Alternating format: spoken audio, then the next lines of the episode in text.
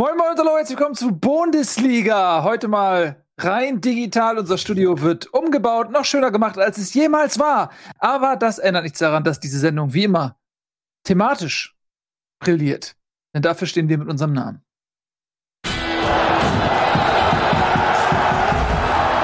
Herzlich willkommen zu Thematische Brillanz, die Fußballshow.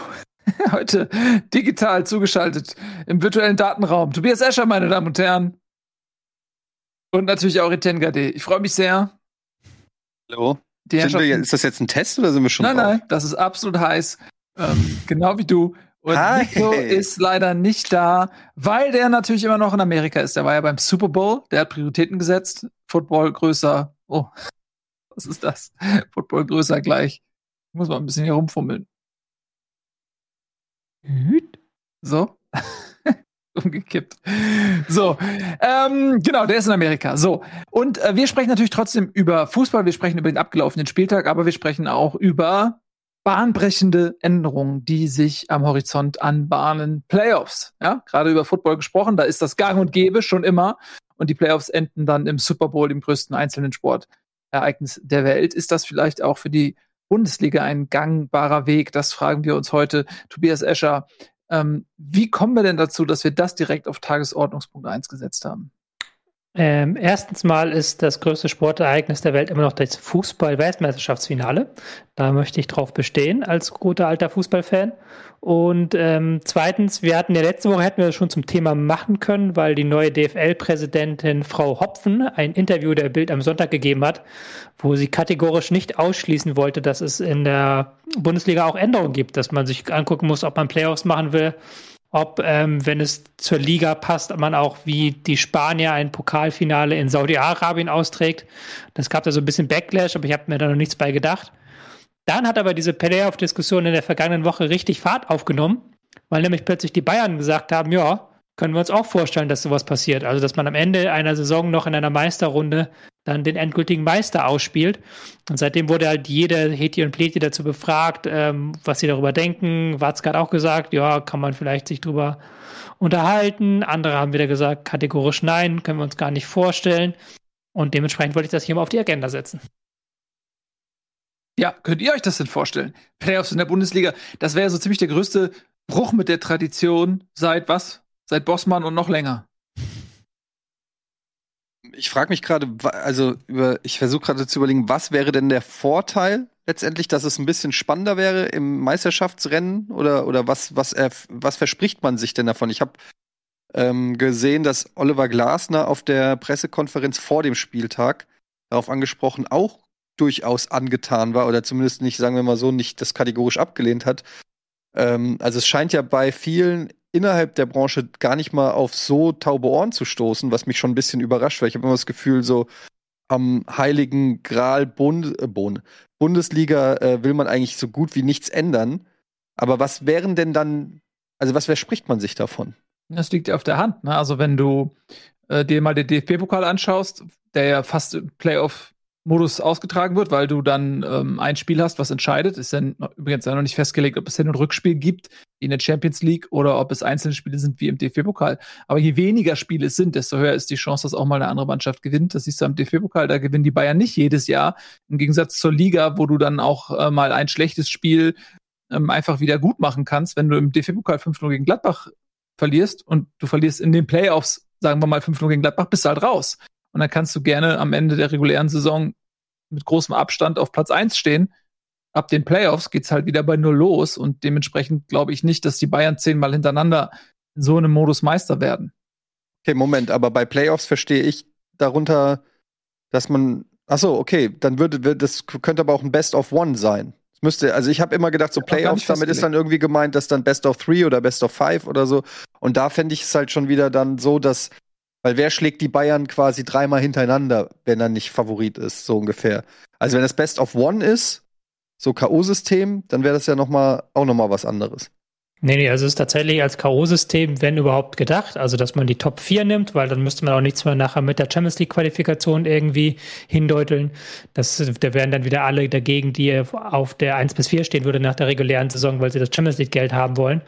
Du halt quasi sagen, Vierter gegen Erster, Zweiter gegen Dritter und dann ein Finale. Dann hast, kannst du halt quasi ein Wochenende dir machen oder drei, vier Tage, wo du die dann auch gut vermarkten kannst. Quasi das große Finalwochenende der DFL mit irgendwie Freitag zwei Halbfinals und Sonntag das Finale oder sowas. Oder Du nimmst das Pfingst, äh, du nimmst das ähm, Himmelfahrtswochenende und machst dann halt Donnerstag die Halbfinals, Donnerstag, Freitag und dann Sonntag.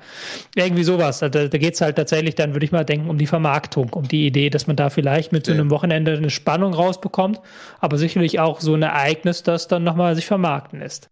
Also das finde ich schon mal, klingt interessant. Nur auf der äh, Kontraseite hättest du dann natürlich angenommen, du hättest jetzt Platz 1, äh, sagen wir mal, Bayern haben 90 Punkte und Platz 4 Leverkusen hat am Ende 65 Punkte dann ist natürlich schon so ein bisschen, selbst wenn dann, also wenn dann Leverkusen gewinnen würde oder so, da fragt man sich dann schon, ob das nicht so ein bisschen die Saison ja ein bisschen abschwächen würde, die Saisonleistung, weil die haben natürlich die klar beste Saison, hat der erste Platz dann in dem Fall gespielt, wird aber am Ende vielleicht doch nicht Meister. Das ist ja, das ist ja dann auch wieder ein bisschen, bisschen blöd. Es ist völlig bescheuert in der, der Hinsicht, weil wer sagt, sagt denn dann, wenn der Fall, wie du es gerade beschrieben hast, eintritt, Bayer Leverkusen besiegt irgendwie Bayern 2-1 in einem Spiel, weil die Bayern nach der dritten Minute rote Karte sehen. Und dann am Ende wird dann äh, Borussia Dortmund Meister, aber in Wahrheit war halt in der Tabelle Bayern München 12 Punkte oder 15 Punkte vorher. Dann sagt doch niemand, ja, die haben es verdient. Das ist, ähm, ich glaube, das ist halt so ein Ablenkungsmanöver, weil es natürlich erstmal waren die Vorschläge ja nur so, so in den Raum geworfen und dann, als die Bayern das gesagt haben, dann hat das ja so ein bisschen Fahrt aufgenommen. Und für die Bayern ist natürlich dieser Weg zu sagen, Playoffs, das ist ein Weg, mit dem sie sehr leicht aus der Misere rauskommen, weil selbst die Bayern wissen ja mittlerweile, dass sie zehn Titel am Stück, dass das ein Stück weit die Bundesliga unattraktiv macht.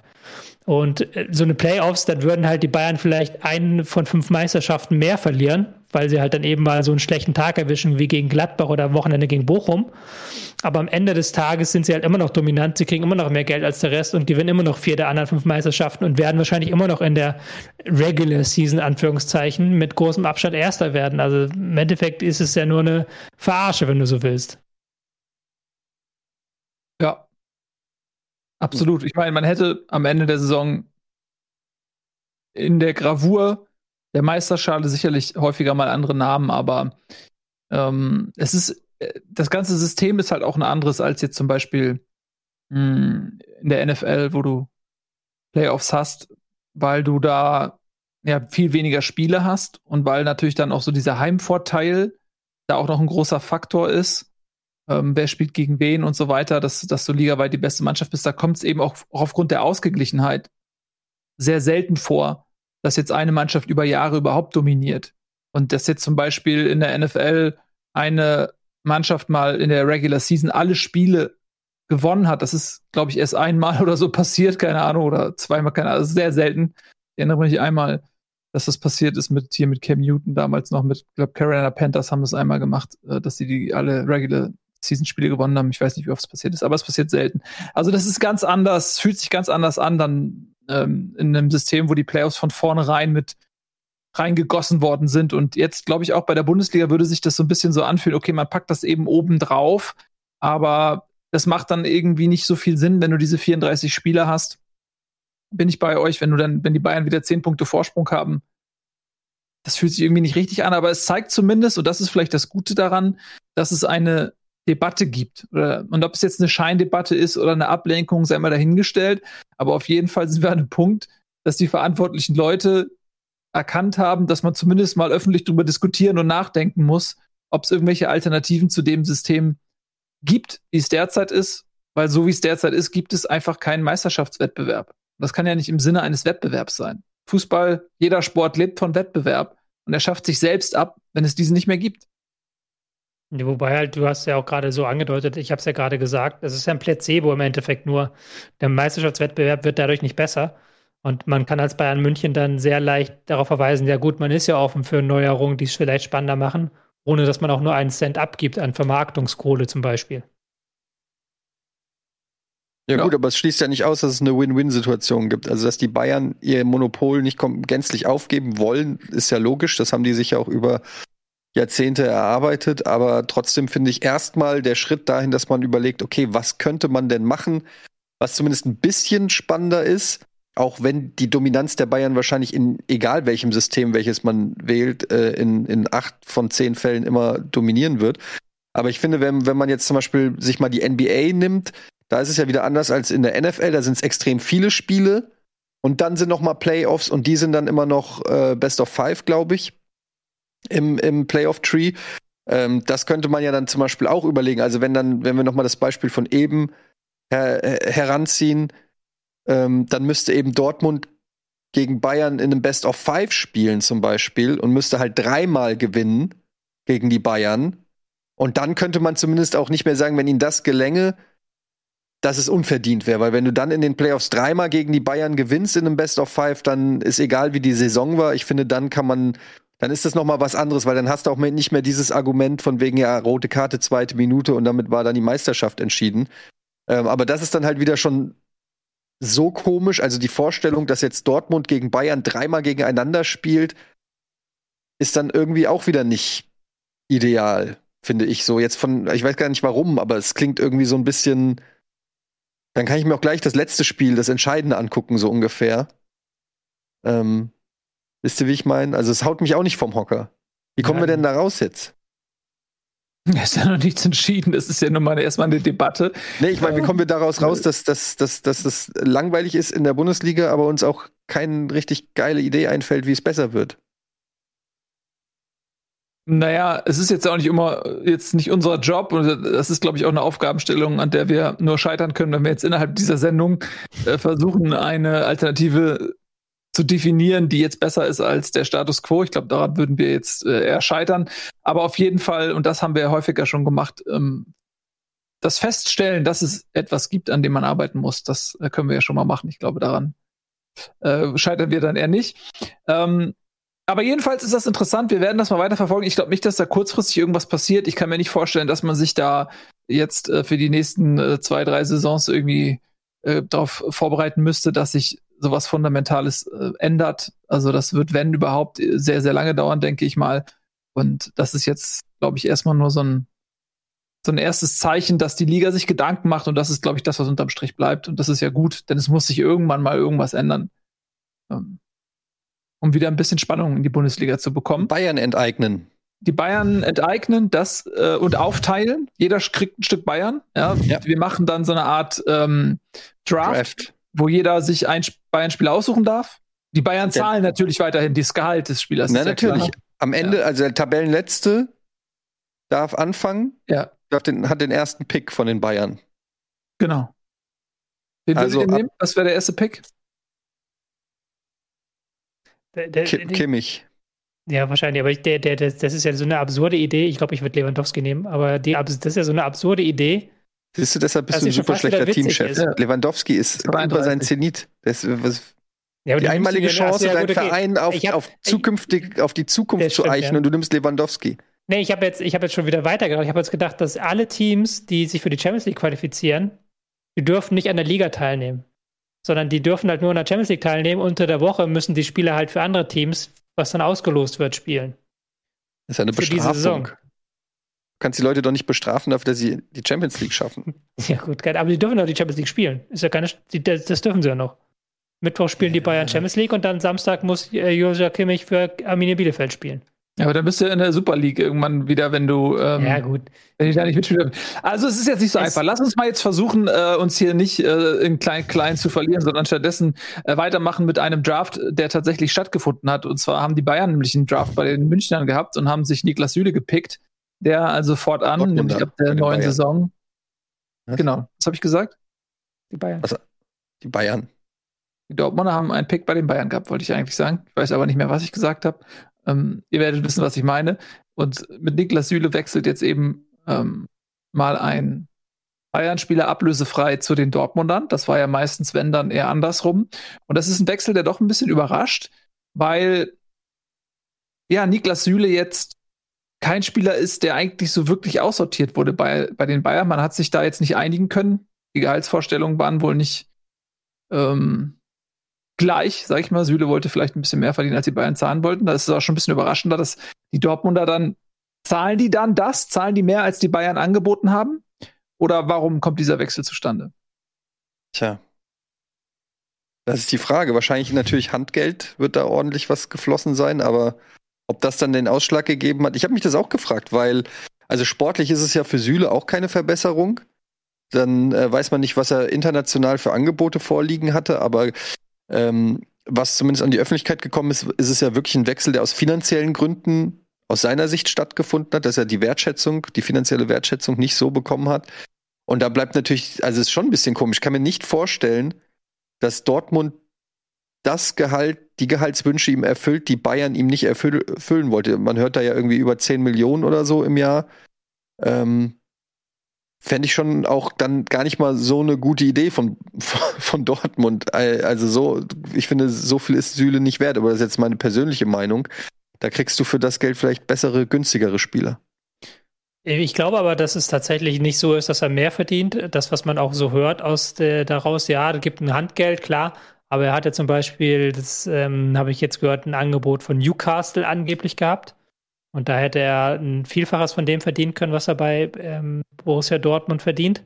Aber was ihm halt wichtig zu, gewesen zu sein scheint, aber das kann ich nicht verifizieren, das ist nur das, was man liest, was man hört und man sich so umhört, dass er von den Bayern halt keine Wertschätzung bekommen hat.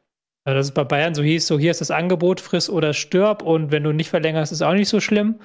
Und überhaupt wird dann ja immer mal wieder geleakt, dass er angeblich mit ein paar Kilos zu viel aus dem Urlaub wiederkommt und sowas. Und äh, bei Borussia Dortmund hat man sich wohl um ihn mehr bemüht.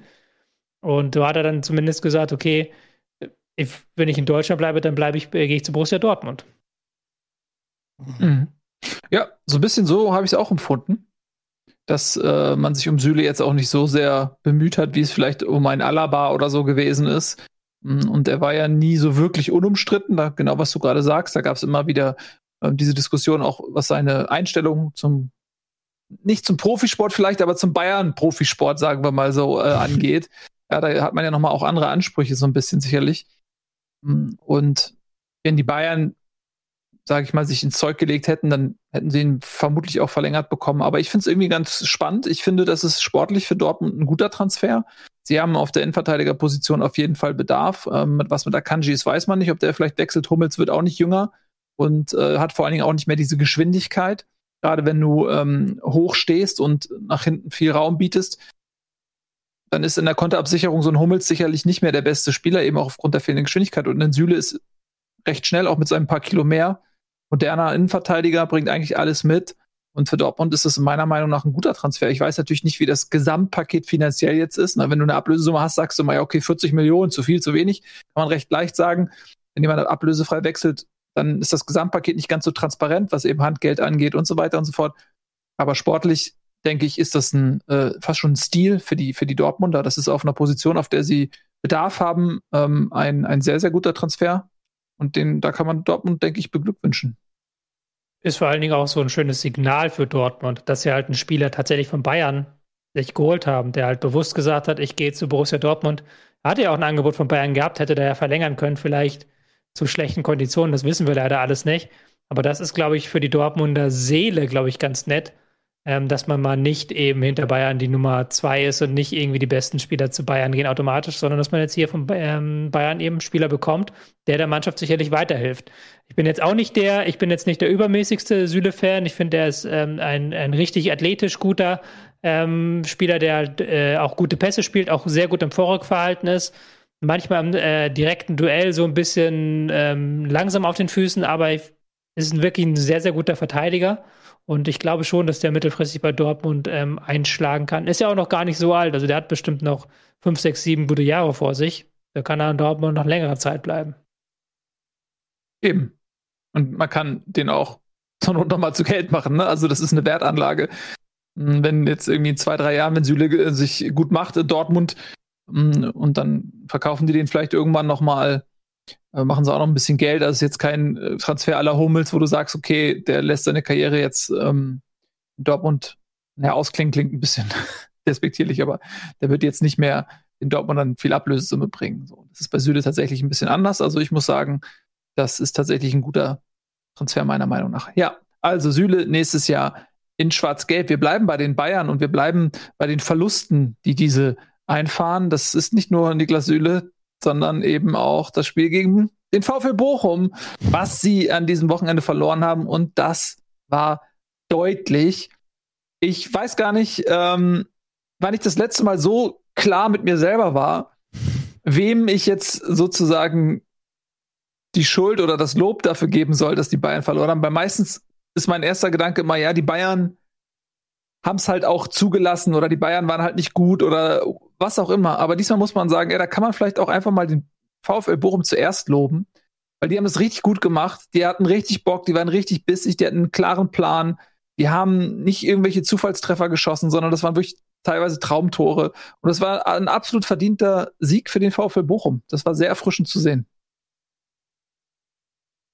Ja, ähm, allerdings finde ich, waren es halt schon auch so Tore, also das waren halt quasi auch so Sonntagsschüsse, die also das ist mir schon auch ein bisschen zu viel dann gesagt, so das war alles so geplant, weil also die Schüsse, die da reingegangen sind, ähm, die macht Bochum halt auch, die kannst du ja auch nicht planen, also die kannst du dir auch nicht vornehmen oder so. Das war einfach schon auch, ich will nicht sagen Glück, weil man die die Schützen wollten das ja in dem Moment auch so, aber da muss halt auch einfach ein goldener Tag zusammenkommen, damit solche Schüsse dann eben nicht drei Meter übers Tor gehen, sondern auch einfach im Winkel landen. Ähm, aber nichtsdestotrotz, ich will Bochum da auf jeden Fall auch nicht irgendwas wegnehmen. Die Bayern waren aber auch schlecht. Bochum war aber auch gut. Das muss man einfach sagen. Ähm, dass die Bayern da auch nicht, äh, wahrscheinlich auch nicht so richtig ähm, damit gerechnet haben, auf so bissige und entschlossene Bochumer zu treffen was man auch so dann in der Pressekonferenz gehört hat, ist ja auch, dass Julian, Na, Julian Nagel, was ich? Julian Nagelsmann auch äh, schon gesagt dass das Training, das Abschlusstraining wohl auch nicht besonders gut war, dass ihm da schon auch die Körperspannung und so gefehlt hat. Also ähm, vielleicht auch einfach so ein bisschen die Bayern auf so einem, ich will nicht sagen arrogant, aber so ein bisschen so, die gedacht haben, ja komm, Bochum kriegen wir auch mit 70 Prozent hin. Aber nee, kriegst du halt nicht. Ja, und für, für uns als neutrale, sage ich mal, Zuschauer ist das natürlich schön, weil Dortmund ja auch gepunktet hat. Und wir sind ja jedes, jede, jede Woche hier, um die Spannung der Bundesliga zu hinterfragen. Und sowas tut der Spannung ja erstmal gut. Ja, es sind immer noch sechs Punkte, nicht? Ja, gut, ähm, sechs Punkte, come on. Ja, come on. ähm, es müssen ja drei Sachen immer zusammenkommen, gerade wenn die Bayern so, so massiv verlieren. Du musst selber einen guten Tag haben, die Bayern müssen einen schlechten Tag haben und du brauchst das nötige Glück. Und alles drei kam zusammen. Also, ähm, es war ja schon die, das System von Julian Nagelsmann, das sehr, sehr komisch war. War so ein 4-1-4-1 sollte das sein, 4-3-3, mit hinten vier gelernten Innenverteidigern, die so eine Viererkette gebildet haben. Dann Kimmich davor als alleiniger Sechser, der da völlig allein gelassen wurde, völlig auf sich gestellt hat und davor nur fünf offensive Leute, die dann alle offensiv geturnt haben. Müller hat dann bei Zeiten mal versucht, so den zweiten Sechser zu spielen, aber das ist jetzt nicht Müllers Bier. Entsprechend entblößt wirkten die Bayern im zentralen Mittelfeld. Und entsprechend hat es auch genügt, dass Retschbesei ähm, eine gute Manndeckung gemacht hat auf Kimmich, dass sie da vorne sehr aggressiv waren und dann haben die Bayern das komplett schleifen lassen. Aber klar, ich bin da auch so ein bisschen bei Eddie. Wenn Holtmann den Schuss in der Bundesliga zehnmal versucht, dann landet der Ball fünfmal hinten an der Eckfahne. Äh, zweimal geht er Richtung Tor und einmal geht er in den Winkel. Ist jetzt nicht böse gemeint, aber es ist nun mal nicht Holtmann. Ähm, hat auch schon so Tore geschossen, aber die schießt er nicht jeden Tag. Ähm, genauso dasselbe für Gamboa, dass die so eine klasse Dinger da reinmachen. Ähm, insofern, da ist natürlich alles zusammengekommen aber Bochum auch wirklich gut aggressiv in den Zweikämpfen unterwegs. Richtig schöne Flügelkombinationen. Die haben das Tempo genutzt. Das ist ja auch ihre Stärke mit Holtmann und Antwi Ajay, die beide über die Flügel flitzen. Und das war diesmal sehr viel genauer in den Kontern als in den vergangenen Wochen. Und dann besiegt man die Bayern, wenn die so einen schlechten Tag erwischen, schon mal mit 4 zu 2. Ich muss ein bisschen den Bochum nochmal zur Ehrenrettung ähm, eilen, weil es gab in der zweiten Halbzeit dann nochmal eine ganz ähnliche Szene auch mit Holtmann, in der er auch im Prinzip gespiegelt dann auf seinem starken linken Fuß auch so ein Schlenzer ähm, ins lange Eck versucht hat. Der ging dann knapp drüber. Dann gab es noch, ich glaube, zwei Tore, die Bochum geschossen hat, die aberkannt wurden wegen Abseits. Eins relativ klar, das andere war gar nicht so klar. Und dann hatten sie noch so ein, zwei andere gute Szenen auf jeden Fall und haben halt vier Tore geschossen. Und wenn man das in Summe betrachtet, dann ist das meiner Meinung nach eben mehr als zwei Sonntagsschüsse. Klar, gebe ich euch ja. recht, die Dinger gehen nicht immer rein, aber die haben halt eine Vielzahl von guten Aktionen gehabt Und das ist kein Zufall, dass diese vier Tore entstanden sind, weil sie eben über diese Tore hinaus auch noch andere gute Szenen äh, zu bieten hatten. Ähm, sodass ich äh, tatsächlich für, für dieses Spiel dabei bleibe, dass äh, Bochum das einfach äh, grandios gemacht hat. Und die haben sich in einen richtigen Rausch gespielt. Mich hat es ein Stück weit auch an die Gladbacher erinnert, die im DFB-Pokal die Bayern dann so auseinandergenommen haben.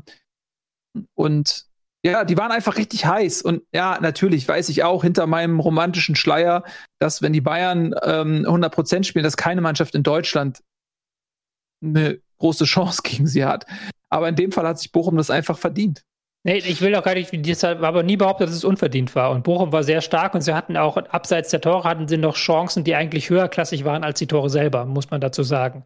Also dann Hereingaben von Holtmann oder ähm, Situation, wo sie dann relativ gut mit Tempo auf die Abwehr zugelaufen sind. Ähm, was ich damit nur ausdrücken wollte, ist, und das, da wird mir, glaube ich, jeder VfL-Fan ähm, zustimmen, Holtmann ist halt eine Wundertüte, der in einem Spiel die Dinger in den Winkel knallt, im nächsten nicht. Der Typ ist einer der schnellsten Spieler der Bundesliga. Der wird halt nicht beim VfL Bochum spielen, wenn der konstant Woche für Woche das Ding in den Winkel schlänzen würde. Also da war das halt schon der richtige Tag, an dem das ist. Und Gamboa ist auch ein Spieler, der jetzt erst in den letzten Wochen so richtig in der Bundesliga angekommen ist, der die Körperlichkeit jetzt mittlerweile mitbringt. Auch der ist jetzt niemand, von dem du das in der nächsten Woche wieder erwarten würdest, sondern einfach, das muss halt schon zusammenkommen an so einem Tag. Klar, aber das ist ja auch zusammengekommen und deswegen war der Sieg ja auch verdient. Nur ist es jetzt auch klar, muss man die Erwartung auch wieder dämpfen. Der VfL Bochum wird jetzt nicht kommendes Wochenende Stuttgart weghauen, nur weil sie die Bayern weggehauen haben. Das ist wieder eine andere Aufgabe.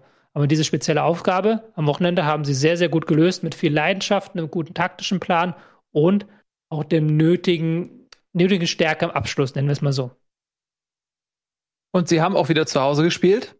Wenn man äh, sich mal die Heimtabelle anschaut, dann wird man feststellen, dass der VfL Bochum, eine der heimstärksten Mannschaften der Liga, ist auf Platz 6 mit 21 Punkten. Auswärts hingegen sieht es ein bisschen anders aus. Da haben sie lediglich sieben geholt, da sind sie auf Platz 17. Also, wenn du sagst, nächste Woche gegen Stuttgart, dann ist natürlich der Faktor Ruhrstadion auch einer. Also auswärts hätten sie die Bayern vermutlich nicht so abgefiedelt. Und das ist schon eklatant. ja, nicht nur hätten sie nicht, da haben sie ja 7-0 verloren. Also, ja. Oder 7-1, was war es? 7-0 oder 7-1? Ja, Irgendwie sowas. Also, so in der Art. Ja, mhm. Von daher ist das ja deine Zustimmung, die du da hast. Ja, ja, absolut, genau.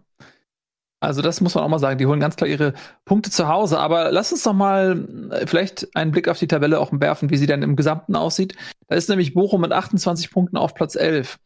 Und für eine Mannschaft, die ja auch nicht wenige von uns, und wir sind echte Fußballexperten, zu Beginn der Saison als Abstiegskandidat eingeordnet haben, klar als Aufsteiger auch jetzt keine große Überraschung, dass man das so sieht. Die sind sehr kurz davor, die Klasse zu halten. Ne, sie haben sechs Punkte Vorsprung auf Augsburg. Gut, das kann natürlich auch relativ schnell wieder anders aussehen. Aber man hat eben bei dieser Heimstärke das Gefühl, die schaffen es dies Jahr wirklich. Und das ist dann schon auch ein großer Erfolg mit den Mitteln, die man in Bochum hat. Wobei man dazu sagen muss, den VfL Bochum haben wir ja relativ gute Chancen auch alles eingeräumt. Ähm, ich glaube sogar ähm, Nico und Ralf hatten die, glaube ich, sogar als Überraschung. Und ich hatte sie auch nicht als Absteiger, als direkten Absteiger getippt. Weil eben du hast diese Heimstärke, du hast eine gewisse Körperlichkeit, du hast auch eine Geschwindigkeit in dem Kader, die, mit der du in der ersten Liga was anfangen kannst. Und das siehst du jetzt auch. Und dann zusammen mit dieser Aufstiegseuphorie, die sie gerade bei Heimspielen trägt, schaffen sie es, den ähm, Gegner richtig auf das eigene Niveau runterzuziehen und so richtig Kampfspiele entstehen zu lassen.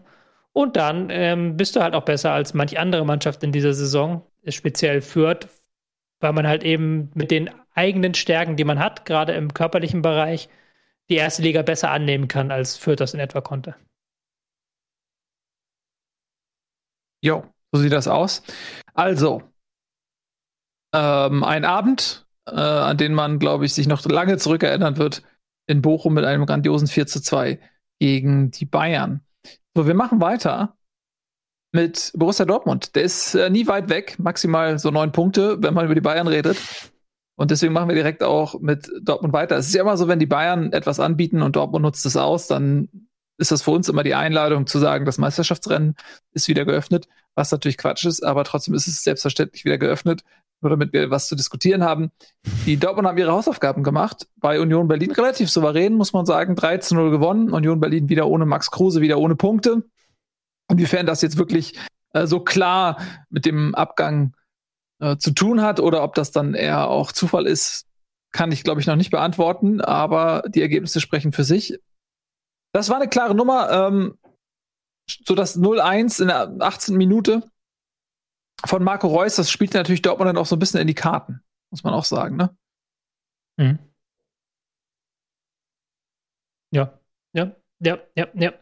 Das spielt ihnen in die Karten. Sie haben aber auch danach gute Ballbesitzphasen gehabt. Ähm, Union so ein bisschen hin und her laufen lassen. Union mich mit der letzten Konsequenz im Spiel gegen den Ball, auch nicht mit der höchsten Pressinghöhe. Und sie haben in diesem Spiel wieder defensiv besser gestanden. Auch wenn Union, fand ich, zwei, drei gute Chancen hatte, wenn ähm, Michel die besseren Entscheidungen trifft in der letzten Aktion, dann hätte da noch eine oder andere Aktion gefährlicher werden können. Aber du merkst halt schon, dass wenn du mit Hummels hin verteidigst, einen Witzel noch drin hast, dass dann die Balance in der Mannschaft eine andere ist. Dass du dann eher mit vier, fünf Leuten hinten die Konterabsicherung betreibst und nicht nur mit zwei, dreien. Das hat sicherlich geholfen. Und eben vorne das Glück im Abschluss, beziehungsweise auch, dass Union da, wie schon gegen Augsburg letzte Woche, ungewohnt fehleranfällig war in der Defensive. Ähm, das waren halt alles Aktionen, wo man nicht abgezockt war und auch nicht körperlich nah genug am Gegenspieler dran. Und ähm, ja, wenn du erstmal hinten liegst gegen Dortmund, dann ist es ein sehr, sehr schweres Spiel, um jetzt mal 5 Euro ins Phrasenschwein zu werfen. Ja, aber sie haben nicht aufgegeben bis zum Schluss. Ja, sie haben es weiter versucht, ähm, sind dann ja auch noch mal zum zwischenzeitlichen 3 zu 1 gekommen, was dann aber einkassiert wurde, weil ein Foulspiel vorlag, was ein bisschen unglücklich war. Ich meine, vermutlich wäre es ein bisschen zu spät gewesen. Es war in der 73. Minute ähm, noch für zwei Tore. Aber auch aus Sicht des Torschützen ein bisschen ärgerlich, weil es, glaube irgendwie ein Foulspiel abseits des Kopfballs, ne? Das war irgendwie ein Arm im Gesicht. War das nicht das Ding? Ähm, wer hat das Tor gemacht? Ich glaube, Möwald hat ja das Tor ja. gemacht. Und dann dahinter ihm war der Abwehrspieler und dann noch hinter ihm jemand hatte geschubst, aber auch nur so leicht. Ah, geschubst, dann, ja. ja. genau. Und da war die Frage, ob er halt, nee, der Arm war, glaube ich, ja so draußen. Und war das im Gesicht genau, von Akanji oder sowas? Genau. Und dann Akanji hätte noch Möwald stören können, wenn der Arm nicht draußen gewesen wäre, ist da die Logik gewesen. Ja, es ist nicht spielentscheidend, fand ich. Also ja. es, zu dem Moment hat das Spiel schon größtenteils vor sich hingeplätschert. Ich weiß nicht, ob dann noch das große Aufbäumen gewesen wäre. Aber ich hätte es anders gepfiffen, sage ich ganz ehrlich. Also beziehungsweise ich hätte dann, das, für mich ist das keine VAR-Sache. Ich bin ja da immer sehr strikt und sage VAR bitte nur, wenn es hundertprozentige Fehlentscheidungen wirklich was richtig Wichtiges ist und das fand ich dann nicht. Ja, war auch eine harte Entscheidung, weil ich glaube nicht, dass ich glaube nicht, dass Akanji das Tor verhindert hätte.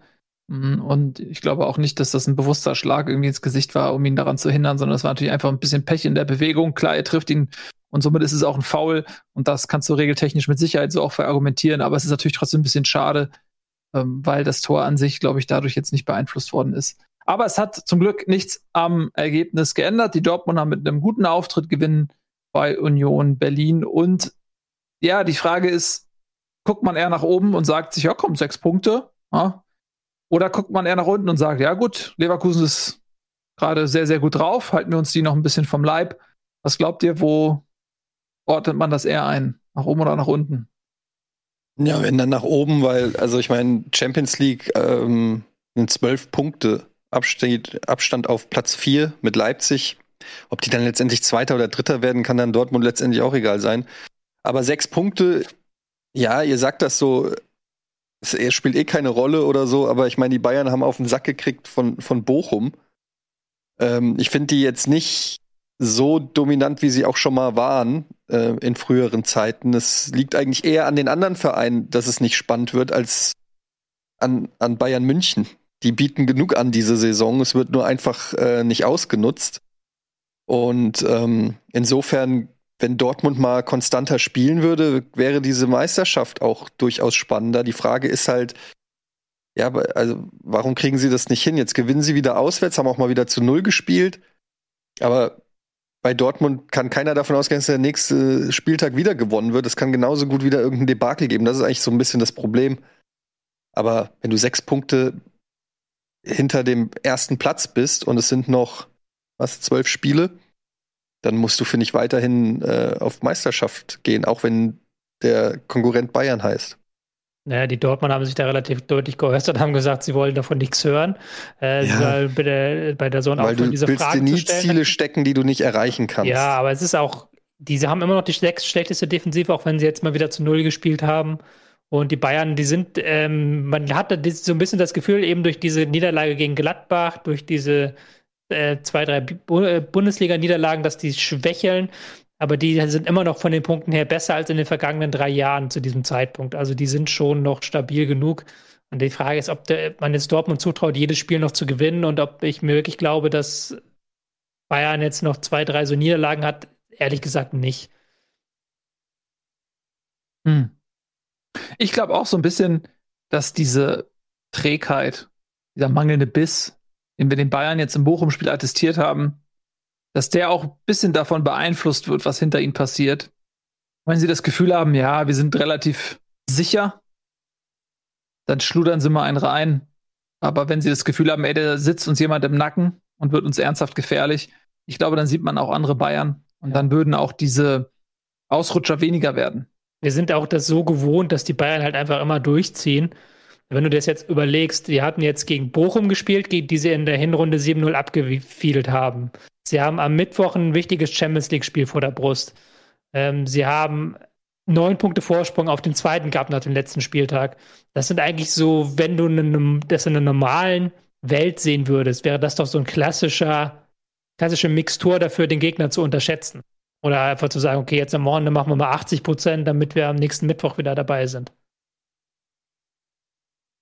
Tja, so sieht das aus. Also die Bayern sechs Punkte vor Borussia Dortmund, ähm, immer mal wieder so ein bisschen in ähm, Sichtweite, ja, wie in der Formel 1, wenn man an einer langen Geraden noch sieht, wie der Vordermann so noch um die Kurve biegt, aber man weiß, okay, man man hat die mal eben kurz gesehen, so fühlt sich das immer mal wieder an im Laufe der Saison.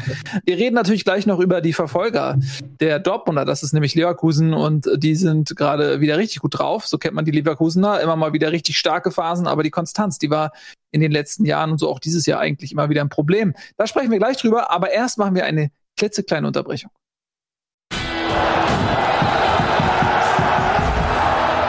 Herzlich willkommen zurück. Bundesliga heute rein digital. Wir bauen unser Studio um und deswegen treffen wir uns heute hier im Cyberspace, drehen aber natürlich trotzdem über den Fußball. Wir sind in der Spitzengruppe angekommen und gerade haben wir hier eine schöne Brücke gefunden, die uns die Spitzengruppe mit dem spannendsten Bereich der Bundesliga, nämlich der Abstiegszone verbindet. Und das ist das Spiel Bayer Leverkusen gegen den VfB Stuttgart. Aber wir beginnen einmal das Ganze aus Leverkusener Perspektive aufzuarbeiten.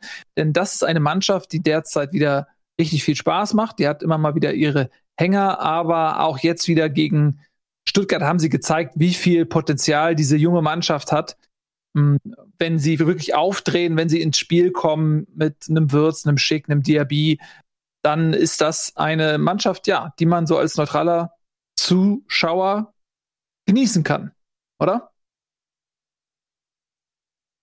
Ja, also ja, also wenn man so sich die Startelf da anguckt und auch guckt, wen ihn da noch einwechseln können, wundert es nicht, dass sie da oben stehen. Ähm, es ist vor allen Dingen jetzt auch so, dass im Prinzip die Spieler, die man sich gewünscht hat ähm, für die Startelf, dass die jetzt auch alle am Start sind, also quasi keine Verletzungen und dann auch die in der entsprechenden Form. Also Wirtz ist wieder da in Topform, Schick ist seit Wochen in guter Form, war gut, war verletzt, ist jetzt wieder da.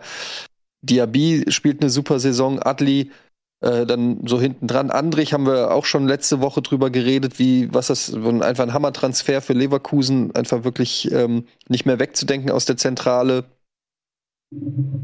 Und ja, dann ist die individuelle Klasse bei Leverkusen einfach richtig gut, wenn die dann in, in guter Form sind, motiviert sind, wenn die Bock haben zu spielen. Klar, nach hinten geht immer was bei Leverkusen. Also äh, Stuttgart auch wieder zwei Tore geschossen, was äh, auch nicht sein muss. Äh, also sich aus Leverkusener Sicht, Stuttgart ja auch jetzt nicht die beste Offensive der Liga. Insofern, ähm, da gibt's noch Stellen, an denen man arbeiten kann. Aber ja, also Champions League äh, scheint ähm, ziemlich greifbar für Leverkusen dieses Jahr, was jetzt auch nicht so krass überraschend ist. Ja, die drei Jungs da vorne kann man ja durchaus doch mal erwähnen. Adli ist 21, Würz ist 18, Diaby ist erst 22. Wobei insbesondere bei Diaby man das Gefühl hat, der müsste eigentlich älter sein, weil er jetzt ja auch schon ein bisschen in der Bundesliga spielt. Aber nein, auch der ist 22. Ne? Und Adli übrigens auch genau wie Diaby Franzose.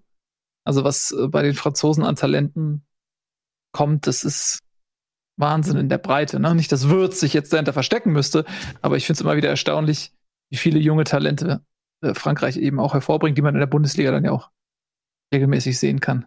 Wobei Würz ist schon der krasseste von denen allen ja. vorne drin. Na klar, nicht ja. mit diesem Riesentempo jetzt wie Diaby und Atli, die ja da immer die 35 km/h reißen, aber der ist halt so spielintelligent, der ist so gut technisch, der da gab es ja diesen Abseitstreffer, wo er den Ball einfach so runterholt. Ähm, schade, dass der Treffer nicht gegolten hat, weil der halt einfach so großartige An Ballannahme, Mitnahme war. Ich finde den, was das Gesamtpaket angeht, finde ich den noch beeindruckender als äh, Harvards in dem Alter. Ja. Weil er halt eben noch ein bisschen mehr Flair hat, weil er noch ein bisschen mehr Kreativität hat, weil er im gegnerischen Strafraum unfassbar stark ist unfassbar überlegt. Auch der Abschluss, der vor seinem Tor, wo er den Ball in den Winkel schiebt, fast schon, also in den Winkel unten links schiebt. Das ist schon beeindruckend und der ist ein sehr, sehr wichtiger Faktor, dass es jetzt bei Leverkusen wieder besser läuft, jetzt wo er wieder so richtig, richtig gut in Form ist. Auf jeden Fall. Der Junge ist ein absolutes Phänomen, 18 Jahre. Und der ist so weit, genau wie du sagst, im Kopf, ne? Und dieses Selbstverständnis, der ist ja auch einfach null verunsichert oder irgendwas, sondern der hat ein Selbstbewusstsein, ein Selbstverständnis, was nur Leute haben können, die ihr Leben lang immer sehr gut in etwas gewesen sind. so. Ja, das ist lustig, weil das ist, wir haben, äh, wer war das gestern? Ich glaube, Donny hatte da irgendwie auf Twitter was geschrieben zu den Quarterbacks in der NFL, warum die irgendwie immer so selbstbewusst und gut aussehen und irgendwie so rüberkommen. Und äh, da haben auch viele dann geschrieben, ja, wahrscheinlich musst du einfach auch ein gewisses Selbstbewusstsein haben, um in diese Rolle reinzuwachsen als Leader äh, so einer Truppe.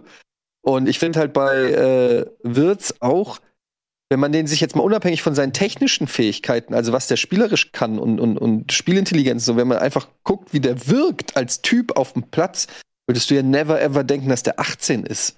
Also, der ist, der hat jetzt schon so eine Ausstrahlung, finde ich. Äh, und ich meine, wir kennen das alle, wenn ein 18-Jähriger uns im echten Leben kommt und irgendwas erzählt, dann würden wir sagen, äh, weiß ich nicht, halt die Fresse, 18-Jähriger.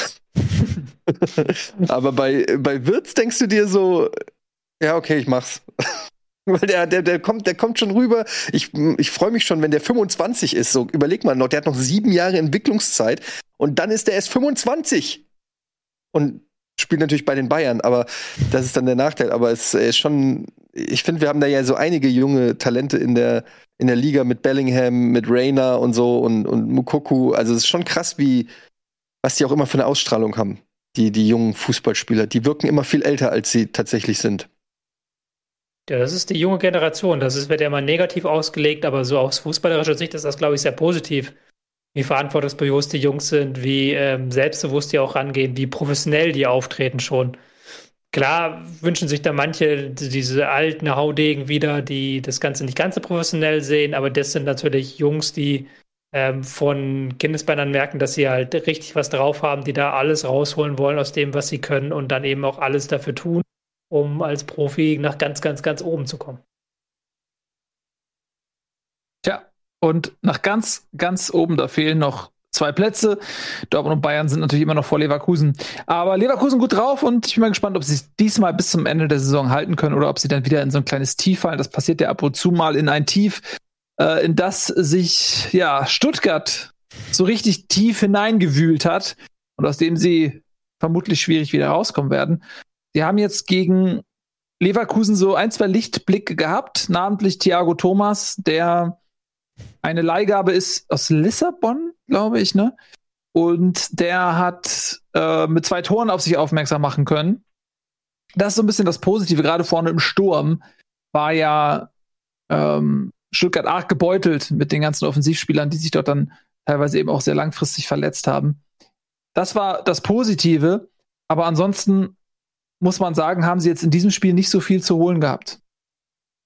Nee, das ist auch ein blödes Spiel für sie gewesen, sagen wir es mal so, weil du kommst, triffst auf eine Leverkusener Mannschaft gerade wirklich auf dem Höhepunkt ihres bisherigen Schaffens in dieser Saison, die ja auch mit Selbstbewusstsein anreisen. Bist selber noch äh, gebeutelt, arg gebeutelt. Kalajdzic fehlt wieder. Ähm, Anton, der Abwehrchef, musste kurzfristig wegen Corona absagen. Also da wieder mal hast du Scheiße am Fuß, hast du Scheiße am Fuß. Ich finde, sie haben sich nicht schlecht verkauft. Ich finde, 4-2 klingt jetzt erstmal nach äh, einer brutalen Niederlage, aber da war Leverkusen auch sehr stark an dem Tag und sie haben auch in der ersten Halbzeit gerade Chancen gehabt. Die Stunde der Wahrheit kommt am Wochenende erst, ähm, wenn sie gegen Bochum spielen. Und ich habe für kommende Woche habe ich mal Noah hier zu uns eingeladen und hat auch gesagt, er kommt, aber warte noch ab, bis das Bochum-Spiel macht. Komm her, Noah, komm. Trau dich. Trau dich, komm. Ja. Der hat gerade eine schwere Zeit. Wobei ich immer finde, dass, also bei Stuttgart, wenn ich mir auch so die Mannschaft angucke, die haben auch so viele vielversprechende junge Leute auch, ne? Also ich finde so, wenn man, und ich glaube, dass der eine oder andere auch hingerissen ist, das zu tun, wenn man den Vergleich zieht zwischen anderen Mannschaften, wie jetzt HSV, Schalke, Bremen, die in den letzten Jahren mit großen Namen abgestiegen sind, dann würde ich bei Stuttgart doch einen Unterschied sehen, nämlich der, dass man auf diese Mannschaft blickt und einfach eigentlich denkt, so ja, die haben einen guten Job gemacht bei Stuttgart, bei der Scouting-Abteilung. Ähm, da sind viele junge Perlen und auch wenn sie absteigen sollten, sind da auch viele Werte bei, ähm, wo sie auch, naja, wenn jetzt Corona es zulässt, sage ich mal, viel Geld verdienen könnten. Ohne Corona, sagen wir mal, würden die da viele Spiele auch zu Geld machen können. Das ist der Unterschied zum Beispiel zu einem HSV, als er abgestiegen ist. Ja, gut. Und, ich, muss, ich möchte dann aber einwerfen, der Unterschied, der groß ist, dass es der dritte Abstieg des VfB in sechs Jahren wäre. Entsprechend ist da in der Kasse ist es nicht ganz so rosig gesegnet. Man hat ja Anteile auch schon verkauft und ist da auch noch auf der Suche nach weiteren Investoren. Ähm, hat hinter den Kulissen Streit Hitzelsberger, der gehen wird. Also das ist, glaube ich, nicht so einfach, wie du dir das vorstellst. Nur weil da der Kader ein paar Spieler, ein paar gute Spieler hergibt, das kann man ähm, nicht anders sagen. Aber da musst du auch wieder dich neu aufstellen in der zweiten Liga, wenn du dann eben Geld durch Verkäufe irgendwie erzielen musst. Und dass die Mannschaft nicht hundertprozentig gut ist, das sieht man ja momentan. Also da fehlt natürlich auch so ein, ein Stück weit ähm, etwas gerade irgendwie so Tempo, gerade auch was in der gegnerischen Hälfte angeht, aber auch die Ernsthaftigkeit in der eigenen Abwehr. Also es ist ja nicht so, dass die auf Platz 17 stehen und man sagen müsste, okay, der Kader ist überragend gut. Da sind wir jetzt so ein bisschen, das fände ich schwierig. Ja, sie sind in ihrem zweiten Jahr. Was ich meine ist, wenn ja. du dir mal, ähm, guck dir mal an, wenn jetzt mal wegen Augsburg, Bielefeld runtergeht oder Bochum runtergeht oder Köln runtergeht oder Fürth runtergeht, wo sind denn deren Werte? So, was sind denn die Spieler, mit denen die jetzt äh, zweistellige Millionenbeträge erzielen würden? Und wenn ich mir bei Stuttgart die Mannschaft angucke, ähm, Kempf, gut, der geht ja zu, zu Berlin, das steht ja, glaube ich, schon fest, aber dann Mavropanos, Sosa, äh, Silas, auch ein Endo oder einen ähm, Kalajdzic, also Mangala ist jung, also das sind, ich meine, das, das sind viele Spieler, wo du sagst, okay, die, die haben einen Marktwert irgendwie. Das ist halt die Mannschaft, und das meine ich mit, dass Stuttgart gut gearbeitet hat. Sie, na klar, sind sie Dauergast, na, Dauergast klingt ein bisschen zu hart, aber sind sie fast so ein bisschen Fahrstuhlmannschaftmäßig aufgestellt, in den letzten Jahren häufiger mal abgestiegen. Aber sie haben, finde ich, einen Rebuild, wie man im Football sagt, einen Rebuild äh, geschafft und haben meiner Meinung nach gute Arbeit gemacht. Und man darf auch nicht vergessen, letztes Jahr haben sie überrascht. Da haben sie eine sehr solide Saison gespielt als Aufsteiger. Und dieses Jahr, und klar kann man das dann irgendwann ab einem gewissen Punkt nicht mehr als Entschuldigung anführen, das ist schon klar.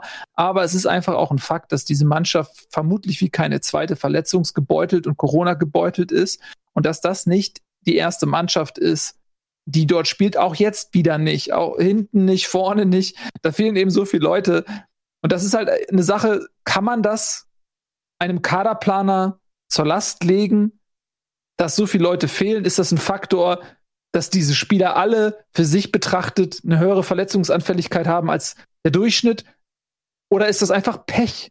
Und das ich finde halt, ja. Das ist die Frage. Ist es Pech? Ist es auch vielleicht Training? Ist es, ähm, zu, dass man bei Corona-Bestimmungen zu lax ist? Weil das muss man ja auch mittlerweile sagen. Der VfB Stuttgart ist davon mehr betroffen als andere Teams.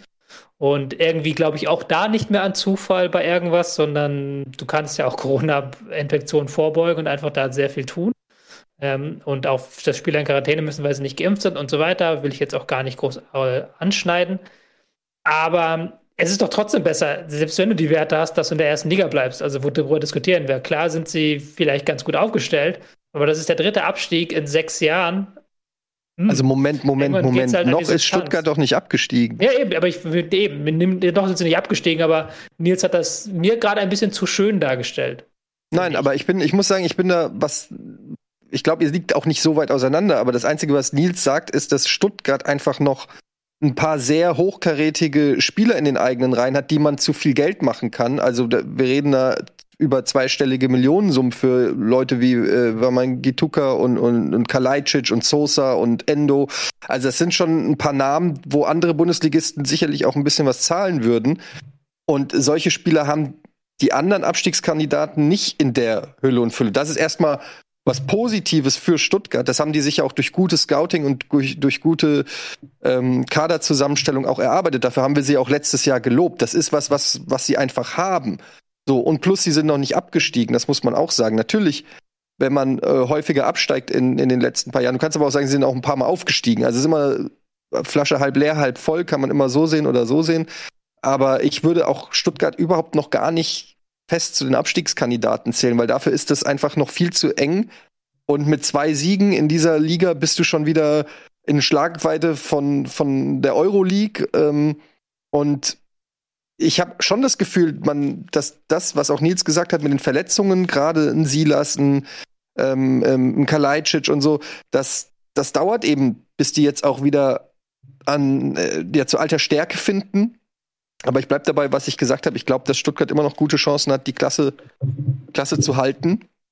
Aber sie müssen dann jetzt natürlich irgendwann auch anfangen, anfangen zu punkten. Und ich finde aber trotz dieser Sachen, auch dieser Verletzungen um Kalajdzic, um Wamangituka und so weiter, muss man trotzdem ähm, sagen, der Kader von Stuttgart ist nicht schlechter als der Kader von Bochum oder Bielefeld oder äh, so. Also ähm, man dürfte schon auch ein bisschen mehr erwarten, trotz dieses Verletzungspechs, finde ich. Also ähm, wenn, wenn du, wenn zwischen, zwischen VfB Stuttgart und VfL Bochum zehn Punkte liegen, dann kann es natürlich sein, dass Bochum komplett überperformt, aber dann kann man, finde ich, auch attestieren, dass Stuttgart trotz Verletzungspech vielleicht auch nicht das Optimum rausholt, was in diesem Kader schlummert, weil wir haben da letzte Saison schon einfach trotz zwei Stammspielern, die natürlich eine Qualität haben, wir da schon bessere äh, Leistungen gesehen von den Spielern, die auch spielen zurzeit. Mhm. Ich finde, also weil wir jetzt Bochum anführen, was Stuttgart so ein bisschen fehlt, ist vielleicht ein so ein Aspekt, wo sie richtig gut drin sind, ja, wo sie sich auch dran hochziehen können. Und bei Bochum ist es zum Beispiel diese Heimstärke. Ja, da, da können die sich richtig drauf verlassen. Und dann gehen die da auch mit einem Selbstbewusstsein rein und sagen selbst gegen die Bayern, ey, wisst ihr was, hier im Ruhrstadion können wir im Prinzip alle schlagen. Und Stuttgart ist in der Heimtabelle 17. und in der Auswärtstabelle 15. Also das ist auch da ist jetzt nichts, jetzt nicht besonders heimstark. Jetzt, da fehlt irgendwie dieser eine hm, Hebel, aus dem sie sich irgendwie so aus ihrer Misere rausziehen können.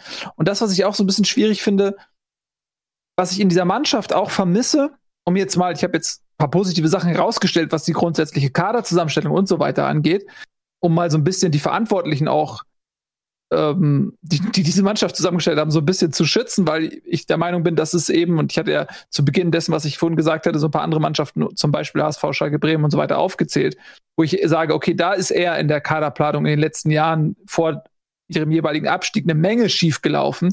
Dinge, die jetzt in Stuttgart eben meiner Meinung nach eher richtig gemacht worden sind, aber was ich in Stuttgart vermisse, ist trotzdem so dieses, dieser Zusammenhalt, so wofür diese Mannschaft steht, so bei Bochum, bei Bielefeld und so, da habe ich das Gefühl, okay, ja, die, die wissen, sie gehen da als Abstiegskandidaten rein. Jede, jedes Spiel ist ein Endspiel, jeder Punkt ist wichtig. Ähm, und so, das ist so die Prämisse, das erkennst du irgendwie, das, das spürt man. So die Identität dieser Mannschaften spürt man irgendwie ein Stück weit. Ähm, und das ist das, was mir bei Stuttgart so ein bisschen fehlt. Vielleicht kann Noah da, wenn er dann da ist, so ein bisschen was zu sagen. Aber das ist doch der Punkt, den ich habe. Und das ist auch das, was mich an deinen anfänglichen Ausführungen so ein Stück weit gestört hat. Na klar mag diese Mannschaft aus marktwirtschaftlicher Sicht gut zusammengestellt sein. Und da mögen Werte, wie man heutzutage so schön sagt, drin schlummern. Aber im Endeffekt sollte Kaderplanung sich ja darum drehen, eine Mannschaft zusammenzustellen, die auf dem Platz performt. Und da bin ich jetzt ein bisschen zu hart zu Stuttgart, das gebe ich selber zu, weil die haben Probleme mit Verletzungen. Äh, ihr Gameplan A, der funktioniert einfach nicht, wenn bestimmte Spieler fehlen.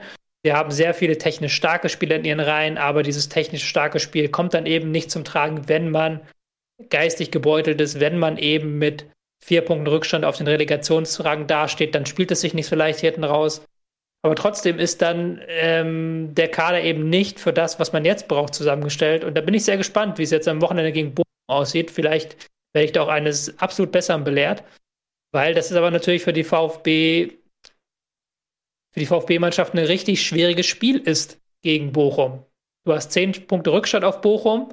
Bochum kann sich sagen, Mensch, auswärts, dann nehmen wir einen Punkt mit. Dann haben wir immer noch zehn Punkte Vorsprung auf den 17. Rang. Super. Dann muss Stuttgart wieder das Spiel machen und dann müssen sie mir wieder irgendwie was anbieten. Bin ich gespannt, ob ihnen das gelingt. Ja, ist für Bochum natürlich auch komfortabel. Du hast es ja auch von angesprochen mit den schnellen Leuten, hat man auch gegen die Bayern gesehen, die kontern ganz gern. Ähm, und wenn Stuttgart dann ein bisschen kommen muss, sind eher auf diese drei Punkte angewiesen. Klar, dann kann das natürlich auch für Bochum ein kleiner Vorteil sein. Ja, und damit haben wir so ein bisschen das Mittelfeld der Liga auch fast schon so übersprungen und sind direkt an dieser äh, dieser Rutsche hinunter gesaust und sind jetzt so ein bisschen im Abstiegskampf. Ja, bleib mal unten, bleib mal im Abstiegskampf. Ich möchte ja, meine, meine Erlebnisse aus dem Kriegsbericht, äh, aus dem Kriegsgebiet schildern. Okay, unbedingt. Was ist denn dein Kriegsgebiet? Äh, mein Kriegsgebiet ist, ich habe am Wochenende mir Hertha gegen Fürth angeschaut. Und zwar über 90 Minuten hinweg. Und das, obwohl ich es nicht mal gemusst hätte in irgendeiner Form. Ja, es hat nicht gerade Hoffnung geschürt, wenn ich Hertana-Fan wäre, hätte ich da aus dem Spiel sehr viel Leid geschöpft. Naja, das Gute ist, Berlin hat noch eine Patrone ähm, in der Kammer. Sie können Paul Dardai nochmal zurückholen. Ja, viel mehr Patronen haben sie nicht, nicht? Weil diese Patrone Trainerwechsel haben sie auch eigentlich nicht, wenn man im Sommer einen Trainer installieren möchte. Ja, aber es war halt wirklich ähm, ein Spiel zum Vergessen für Hertha, weil das war im Spielaufbau so grausig, unkreativ. Ähm, Fürth, die waren wirklich wieder gut im Spiel gegen den Ball, in der ersten Halbzeit richtig aggressiv rangegangen und dann im äh, Mittelfeld vor allen Dingen dem Gegner auf den Füßen gestanden. Die Hertaner haben so ein bisschen versucht, mit Doppelpässen über die Flügel die Raute zu umspielen, aber das war extrem durchschaubar. Die Mittelfeldspieler haben sich immer fallen lassen, nie sich im Mittelfeld angeboten. Das war richtig, richtig schwach. In der zweiten Halbzeit kam es dann ein bisschen besser. Richter, der eingewechselt ist, hat ein bisschen Betrieb gemacht über die Flügel. Aber auch da war jetzt nicht so, dass man sagen konnte, okay, gegen Fürth haben sie das Spiel komplett dominiert und haben den Gegner an die Wand gespielt. Insofern, das war schon wirklich ein Alarmsignal, weil das war, sind ja eigentlich die drei Punkte, die du einkalkuliert hattest gegen Fürth. Und die kamen jetzt nicht. Und jetzt ist man plötzlich wieder ganz, ganz unten drin und äh, muss wirklich dagegen den Abstieg ankämpfen. Ja, absolut scheint momentan der Abstiegskampf nach Gladbach zu beginnen. Also Bochum hat sich da so ein bisschen rausgehalten. Wolfsburg jetzt mit zwei Siegen, da können wir gleich noch drüber sprechen, hat sich jetzt auch für den Moment ein bisschen Luft verschafft, sodass, wenn man die Tabelle anschaut, man Status Quo den, das Gefühl hat, okay, Gladbach 13.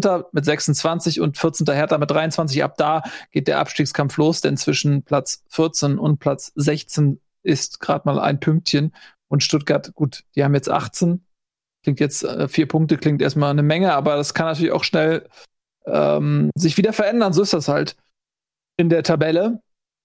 Ja, gibt es irgendwas, was Hoffnung macht für Berlin? Vielleicht, dass die Konkurrenz ähm, auch nicht viel besser ist. Aber die Konkurrenz war jetzt zuletzt besser, nicht? Also ich finde halt äh, äh, ein bisschen auffällig, also Korkut hat ja dann wohl gesagt, ähm, ja, dass, dass man jetzt irgendwie zusammenrücken muss und dass man sozusagen als Team, also, so, also schon so diese, diese Mentalitätsfragen gestellt hat und diese Eingeschworenheit so ein bisschen thematisiert hat. Ähm, was immer kein so gutes Zeichen ist, sag ich mal, wenn das von einem Trainer eingefordert wird oder eingeklagt wird. Ähm, Ob es dann jetzt wirklich genau daran liegt, kann ich jetzt auch nicht beurteilen. Dazu habe ich zu wenig Hertha-Spiele gesehen. Aber ja, so viel, also die Hertha lässt sich zumindest nicht abschlachten. Das kann man vielleicht positiv sagen.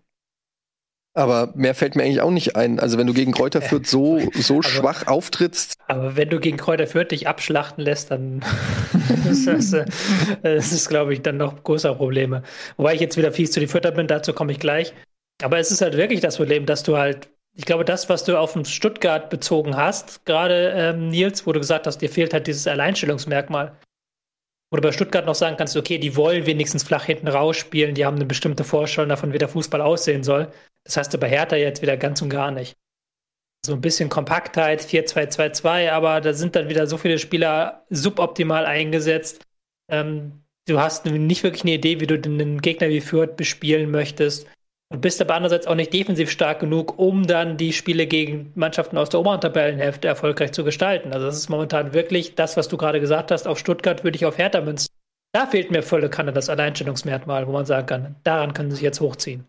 Mhm. Ich finde Hertha eh auch vom Vergleich her mit, mit ja, HSV weiß ich jetzt nicht mehr so genau, aber Schalke zumindest erinnert mich eher so ein bisschen auch an Schalke letzte Saison. So ein Kader, der eigentlich auch immer wieder viel, mit viel Geld versucht wurde, äh, fit zu machen, Trainerwechsel auch schon absolviert, ähm, trotzdem stimmt's irgendwie vorne und hinten nicht.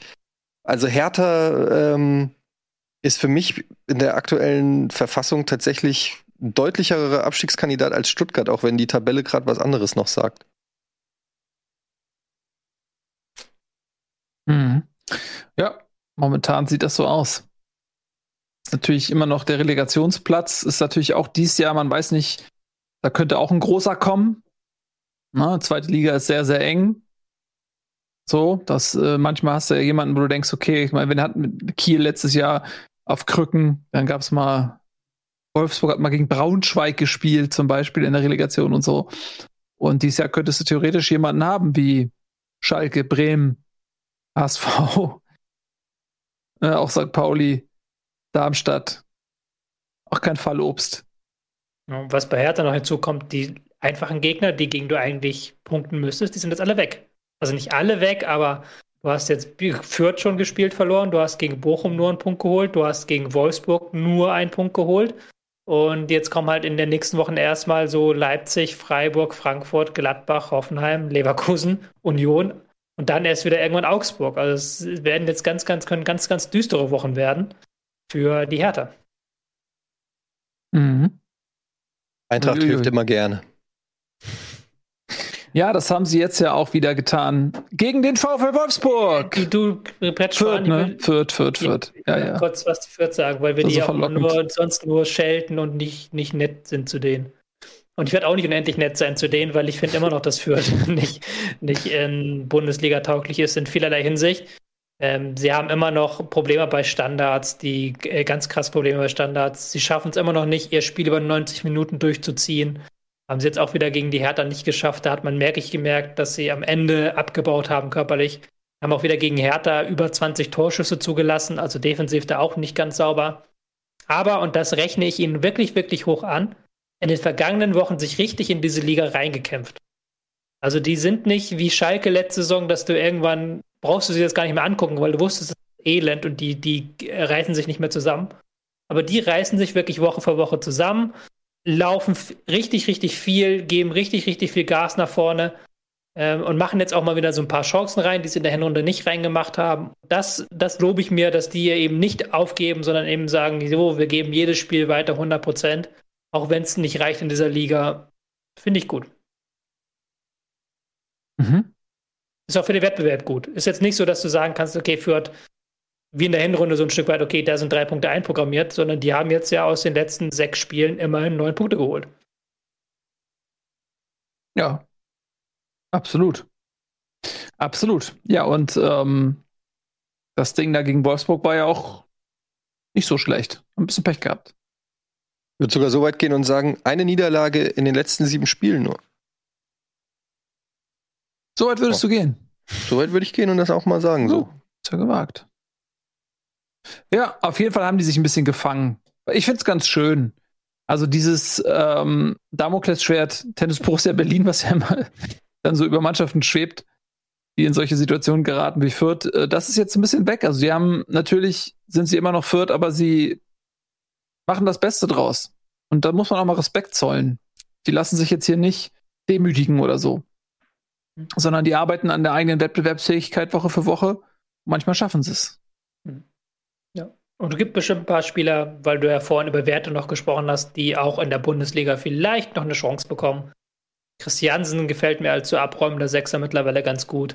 Auch Leveling hat ja auf sich aufmerksam gemacht, Seguin. Ähm, und jetzt am Wochenende man das Spiel zwar Regota mit seinem mhm. Doppelpack, wobei der natürlich schon zum älteren Semester gehört. Aber auch da haben sie einen Spieler, die sich nochmal zeigen in dieser Bundesliga. Absolut richtig.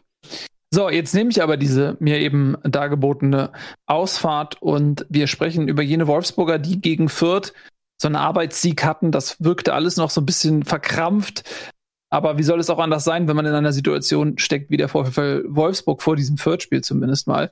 Und Florian Kofeld hat ja dann auch im Akt einer Verzweiflung verlautbaren lassen, das Spiel gegen Fürth gewinnen wir auf jeden Fall.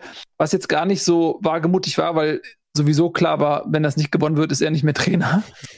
Ich denke, da können wir uns äh, einig sein, sodass er natürlich dann ähm, mit, dem, mit dem Sieg jetzt auch ein Stück weit als Gewinner dasteht und dann konnte man direkt gegen Frankfurt nachlegen. Wir haben ja zum Glück jemanden in dieser Show, der das Spiel über 90 Minuten gesehen hat. Hm, mein Eindruck war, ich habe es jetzt nur so in der Konferenz gesehen, mein Eindruck war, dass zumindest auch zu Beginn das ein bisschen glücklich war, die Führung. Ähm, inwiefern würdest du das so bestätigen? Ja, schon, auf jeden Fall. Die Eintracht ist gut reingekommen. Hat äh, direkt, äh, finde ich, relativ dominant äh, gespielt. Wolfsburg war sehr verunsichert. Die haben direkt so ein paar, ja, gab so Kullerbälle da am, am, im, im, Fünf, im Fünfer von Wolfsburg, wo es auch hätte sein können, wenn da einer richtig den Fuß hinhält, dass es direkt nach ein paar Minuten schon 1-0 steht. So kam es dann nicht. Und ich finde, die spielentscheidende Szene war halt der Elfmeter. Ähm, das Foul an Hinteregger, äh, von Hinteregger an Max Kruse das natürlich ein super dummes Foul war, viel zu ungestüm dahingegangen. Ähm, der Schiri zuerst entschieden hat, ähm, dass das Foul außerhalb des Strafraums war und der war dann der Meinung war, ähm, das ist eine Fehlentscheidung. Der war ganz klar im Strafraum. Ähm, was ich bis heute, ich habe mir die Bilder ungefähr zehnmal angeguckt, einfach mir nicht erklären kann, wie man da, das so sieht. Also ich kann mir schon erklären, dass man es so sieht, aber ich kann mir auch erklären, dass man es nicht so sieht, weil es ist einfach nicht so eindeutig, finde ich. Ähm, Tobi wird mich gleich korrigieren. Meiner Meinung nach ist es keine hundertprozentige Fehlentscheidung gewesen. Also warum der war da, ich habe auch im Internet gelesen, der muss da eingreifen, weil das eine Tatsachenentscheidung ist oder was weiß ich. Aber für mich ist es keine Tatsachenentscheidung. Egal, auf jeden Fall ähm, Elfmeter für Wolfsburg, machen das 1-0 und dann war kompletter Bruch drinne. Du hast so richtig gemerkt, dass die Eintracht das äh, beschäftigt hat, dieses ganze Thema, haben dann auch keinen Faden mehr reinkriegt und dann war es eine offene Partie, aber auch ohne wirklich ja, es gab so ein paar Chancen auf beiden Seiten, die aber beide nicht wirklich jetzt sagen große Torchancen waren. Und dann war das so eine ganz eklige Partie, auch zum Angucken, so, so dauernd Ballverluste und abgepfiffen und Nicklichkeiten. Dann wurde äh, gefault. Es kam nie ein Spielfluss rein. Es war irgendwie nichts Geiles dabei. Und im Prinzip ist der Eintracht, die dann in der zweiten Hälfte noch wieder ein bisschen das Heft des Handelns in die Hand genommen haben, haben sich eigentlich ganz gut durchs Mittelfeld kombiniert aber am 16er ist denen dann nichts eingefallen. Da muss man aber auch sagen, dass Wolfsburg das sehr, sehr gut verteidigt hat. Was dann halt auch ja schon die ganze Saison so ein bisschen das Problem ist, dass die Eintracht da vorne einfach keinen gescheiten, äh, groß gebauten Stürmer hat, äh, der in das Glasner-System passt. Und dann hast du da so, ja, ein Boré, ein Lindström und so weiter. Und wenn da Flanken von links und rechts reinkommen, die werden dann von, von den Hühnen von Wolfsburg, wurden die einfach ja, die wurden einfach weggeballert. Ja, muss man einfach so sagen. Also die, die sind an denen zerschellt, möchte ich fast sagen. Das war eine ganz starke Leistung von der Dreierkette von Wolfsburg. Und ähm, es gab immer mal wieder so Situationen, wo ich gedacht habe, jetzt noch den Pass rüberschieben. Da wurde dann auch immer die falsche Entscheidung getroffen.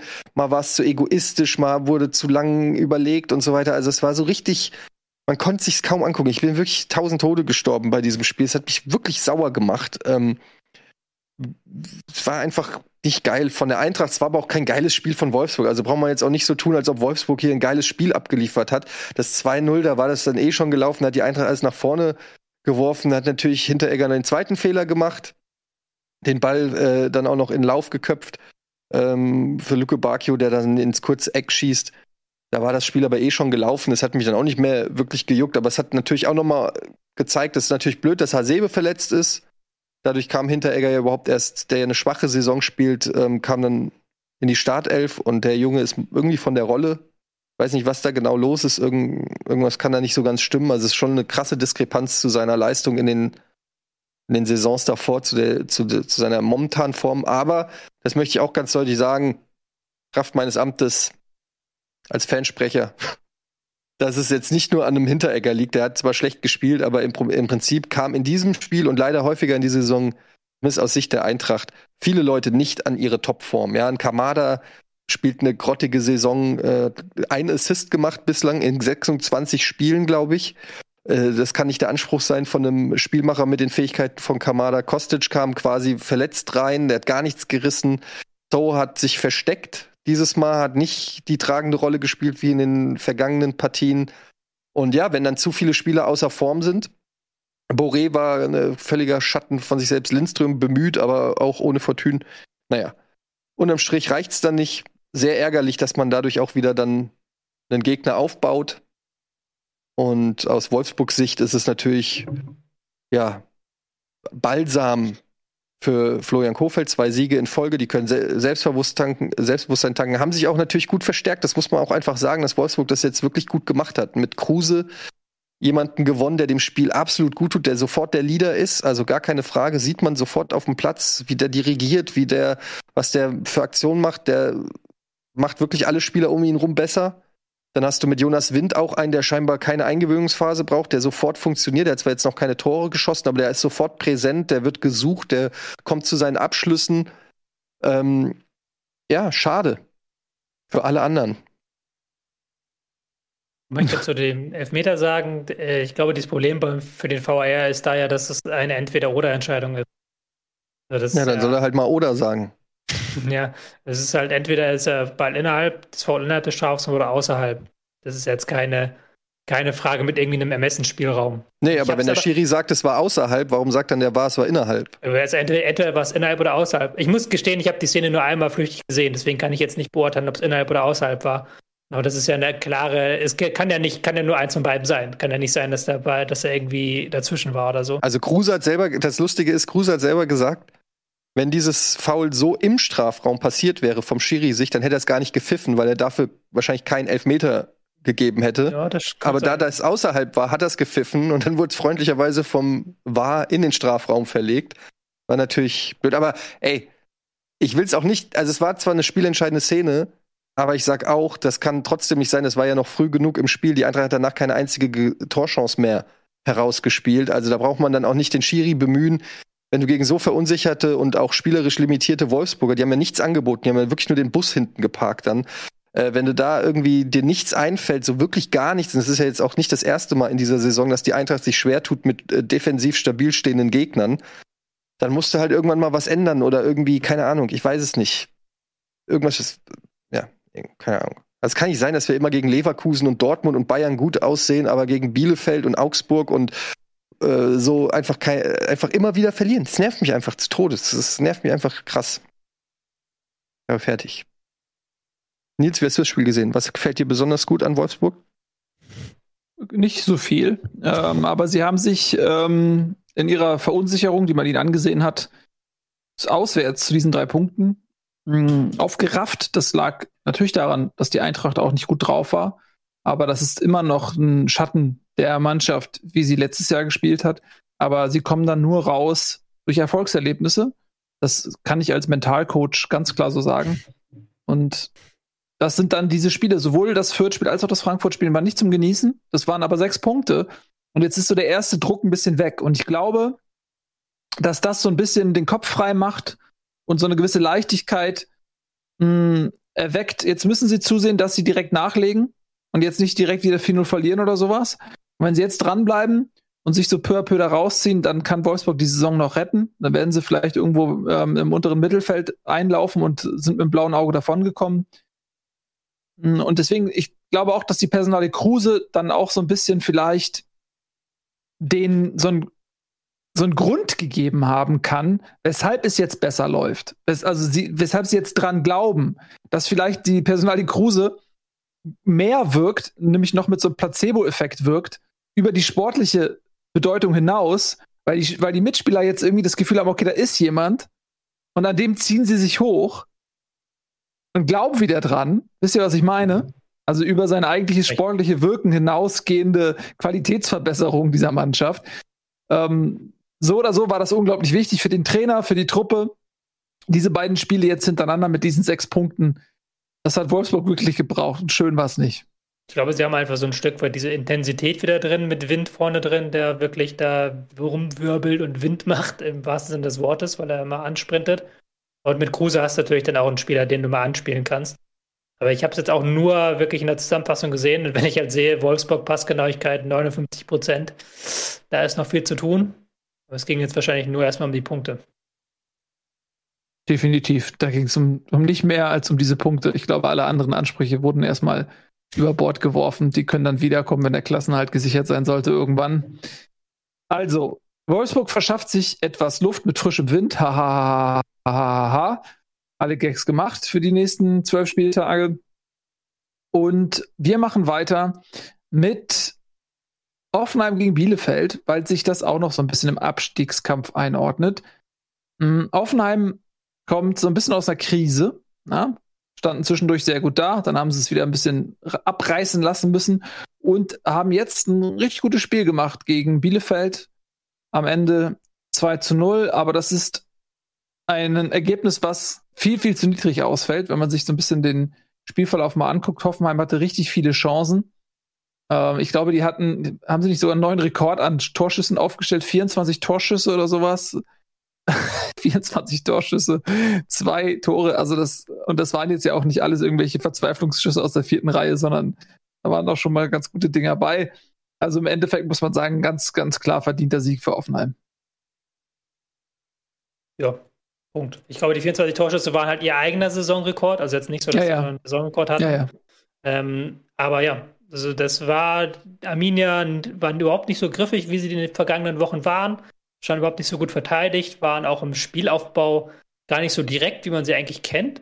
Und die Hoffenheimer, die, die können ja auch aus dem Hinten heraus öffnen, die können so ein Stück weit den, die Flügel überladen und da dann eben Tempo machen. Wenn du einen Raum so viel Raum lässt, dann hast du als Bielefeld keine Chance in Hoffenheim. Und das war ein starkes Spiel von Hoffenheim und Bielefeld muss jetzt in den kommenden Wochen wieder so die Intensität hochschrauben. Das hatte man, das haben sie sehr gut gemacht, die vergangenen Wochen hatte man so einen Ausreißer nach unten, aber das muss jetzt noch nicht deswegen das Ende sein. So sieht das aus. Ähm, so, dann äh, machen wir ein bisschen weiter. Wir müssen mal ein bisschen auf die Tube drücken, weil wir gar nicht mehr so viel Zeit haben. Wir ähm, können ja den Abstiegskampf mal beschließen mit dem Spiel Gladbach gegen Augsburg.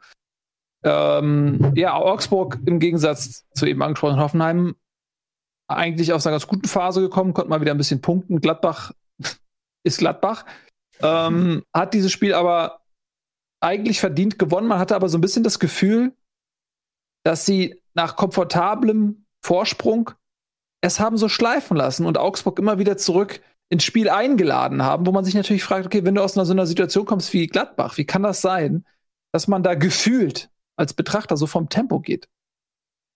Ja, es ist, genau richtig, wie du sagst. Sie haben immer wieder den Anschlusstreffer kassiert, anstatt sozusagen selber den Deckel drauf zu machen und dadurch auch immer wieder Augsburg ja im Spiel gehalten und auch immer wieder so äh, so eine, eine Möhre vor die Nase gehalten, so, äh, vielleicht geht doch noch was. Ne? Bis zum Schluss war es deshalb auch eigentlich aus Gladbacher Sicht unnötig spannend, weil die waren schon deutlich besser, finde ich.